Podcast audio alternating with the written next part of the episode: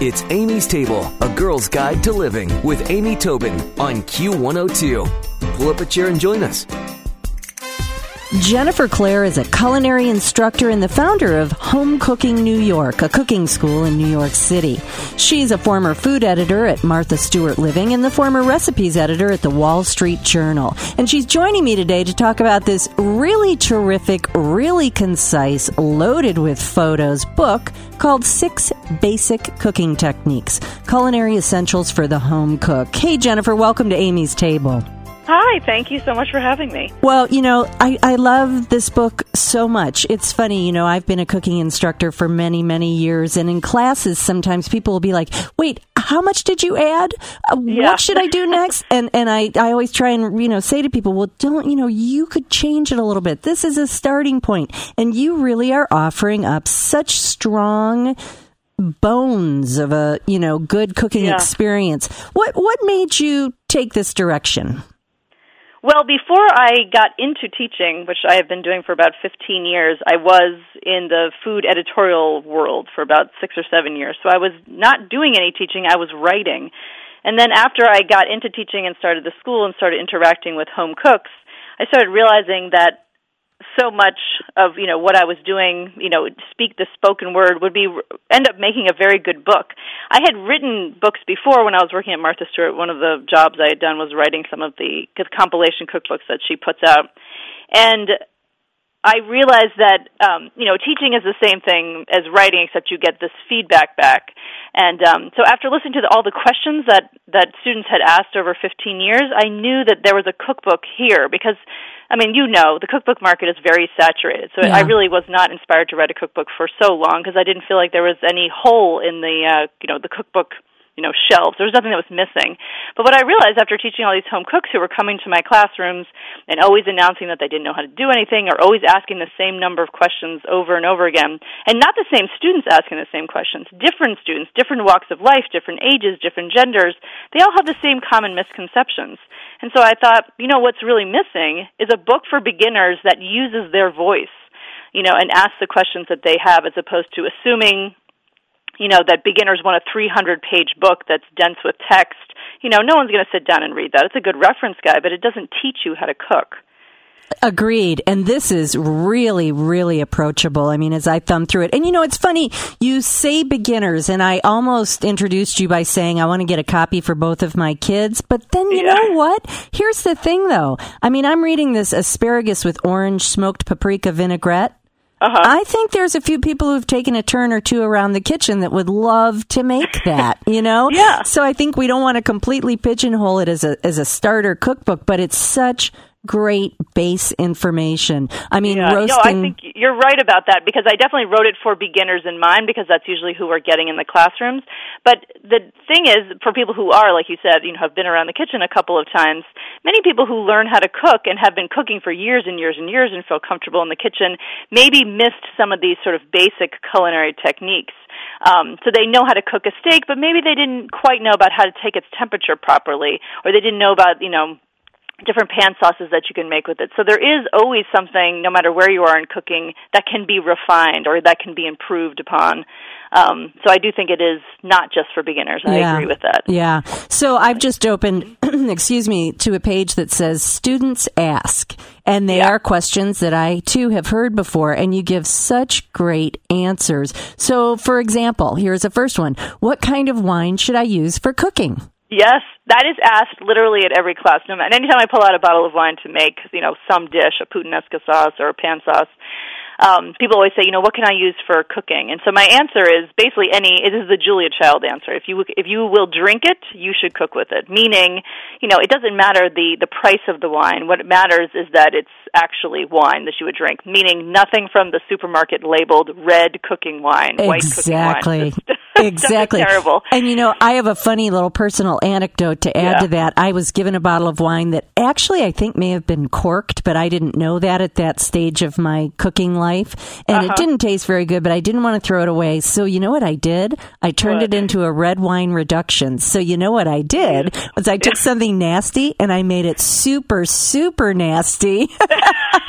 and I put it all over this gorgeous beef tenderloin. Oh, and as I'm eating criminal. it, I'm thinking, oh my God, I am learning a lesson right now. A very expensive, depressing lesson. Yes, very Right. much so. Very much so. One of the tips I actually give for that, because what really makes people not want to use wine in cooking is not so much the wine itself, but the idea of opening up a whole bottle just to use a half a cup. Maybe you're not the kind of person who drinks a glass of wine at every meal, so it seems like a waste. So I try to encourage people to have as part of their pantry items is one of those little four packs of airline sized bottles of red or white wine. Sometimes you can buy them at the at the liquor store. Yeah, You know, that's a like, uh, great idea. yeah, you could Kendall even, Jackson Pinot Grigio, and it's about three quarters of a cup. You don't feel bad about wasting it. You're opening it up. It sits on your shelf till you need it. That is a great idea. That puts new meaning in convenience foods because that's Yes. true. and same thing with some of the alcohols that could really be great. You know, you could get a little travel size of brandy or vermouth or something you're not drinking. That's a great idea. Well, Exactly. the other thing that's on this page that I happen to open to is some of the best looking pieces of chicken ever with golden, crispy skin. and skin is something so many people have gotten rid of, unfortunately. Oh, skin Oh, and bones. And I've gone back to the bone in, skin on chicken, and what a difference. But how do you achieve, what technique is it that achieves that really gorgeous, crispy skin? Well, I'm glad you brought that up because one of the banes of my existence and like my little soapbox that I have as a cooking teacher is please, please don't use boneless, skinless chicken breast. You guys, if you only like chicken breast, that's fine, but please cook it on the bone with the skin. You can remove both those things, but the quality of the meat when you cook it with the skin and the bone, which protects it and adds moisture and adds flavor, is incomparable to just cooking a naked breast. So, So to true. get that, yeah, so to get that skin, which I hope that everybody's going to eat and not throw away and think that it's bad for them because it's not. It, that is good for your soul. That that chicken skin, that crispy chicken skin. but the key to it is uh, a couple things. One is you want to make sure that you have a very hot pan because when you put meat into a pan, usually that meat is from the fridge, so it's very cold and it will drop the temperature of the pan pretty quickly. You want to make sure that meat is dry, again, so it starts browning in the pan as opposed to steaming. Um, and the third thing is making sure there's a good amount of salt on there because that's going to create not only a nice dehydrated crust but a, a really flavorful one. So the key with with anything with chicken skin is to put it skin side down for a really much longer than you would imagine cooking, you know, a piece of meat side down, skin side down, which is usually a minute of about like six to eight minutes. And the rule of thumb is that if you go to turn it over and it sticks to the bottom of the pan, like it's not giving, just let it sit because Right. if you if you try to rip it off the bottom of the pan, you will tear that skin and usually leave it stuck to the bottom of the pan. Where you want it is still on top of your chicken. And you know what? So that's just- that's one of those things. Connect with the food because it'll let you know when it's ready to go. That yes, that's such a good way of putting it. It, re- will tell you when it's done. So Exactly. you can get that skin. That you don't need to do it in a restaurant, but you really just need to be attentive to the fact that skin can get to be that color and that dryness uh, if you just give it the right amount of time. And oh my God, if you haven't had chicken skin or chicken cooked on the bone in a long time, I'm going to tell you, you'll hear angels sing when you take a bite. if, if you're just joining us, we're talking with Jennifer Clair about her fantastic book, Six Basic Cooking Techniques, Culinary Essentials for the Home Cook. And you know, back on this same page, here's what's great. I haven't even had to flip for another page for this chat, but Uh-huh. you talk about um, flavorful liquids equal delicious sauces. And here's what I like. It's again a technique, and you tell how to do it for pork chops or tenderloin, for chicken or turkey, or for steak. But Mm-hmm. pan sauces, do you think a lot of people think sauce starts in a separate pan with a whole nother? I mean, a little finishing sauce from the pan is just divine. Right. Well, and it's like it's what I try to remind home cooks is that that pan sauce is not like it is not extra work. It's part of the same dish. So if you're going to brown chicken or brown steak in a pan and you take that meat out, there's always going to be something left over in the pan. That caramelized crust, which is called fond, my favorite word. It, that is part of the chicken. So to put like dish soap in that and let it soak and kind of like you know roll your eyes because you know you have to scrub that pan, you you sort of haven't completed the chicken cooking. So Right. you need to get that off the bottom of the pan, which belongs on the chicken. So at the very least, putting something liquid into the pan so you can dissolve that crust on the bottom and pour it back over the chicken. I hate to say this, but at the very least, you can put at least water in there. Right. You just want to be able to get that glaze off the bottom. So you know, water is not the best option, but at least everybody has it. So that's why I had that little chart about flavorful liquids make flavorful pan sauces. If you can, you're going to want to put a little wine in there, maybe about a quarter cup or a third of a cup, or you want to put a little bit of broth. It can be chicken broth. Chicken broth is usually what I recommend for most cooking. Um, commercial beef broth is pretty it's not a good quality. Right, product. and pretty salty and ugh. yeah, yeah. So a little bit of chicken broth, some herbs if you've got them, or not if you don't. But at the very least, just finding something you know that would be good reduced in a flavorful way, and then things like even with chicken, but mostly with pork, something like an apple cider would be kind of Mm, nice. yeah, that would be that great. nice, yeah, sweetness on there. But yeah, pan sauce it can be so easy, but it, it is it is part of finishing your dish as opposed to a secondary sauce. Yep. You know, Well, and, and then I love that you just are really addressing all the things that we all should, let's say it, be eating on a daily basis. Roasted vegetables, blanched green vegetables, leafy greens. Leafy greens can sometimes throw people for a loop, can't they? A little bit harder to cook than they expect. Give us a top level ideas for how to improve, how to, with the technique behind that. Well, it's funny that you say that because one of the reasons I chose the last three techniques to be vegetables is because you're right. I want people to eat more vegetables that they enjoy. Because if you are cooking the vegetables the same way, like I'm always, you know, some people only steam vegetables or they only saute them. So it's nice to understand that there are many ways of cooking vegetables so that they're at their best. Leafy greens tend to, I would say, intimidate some home cooks because of their sheer volume. When you buy them in the supermarket, sometimes it looks like a giant bunch of flowers. Yeah. So it's like, what do I do with this? It's so big, it seems unwieldy.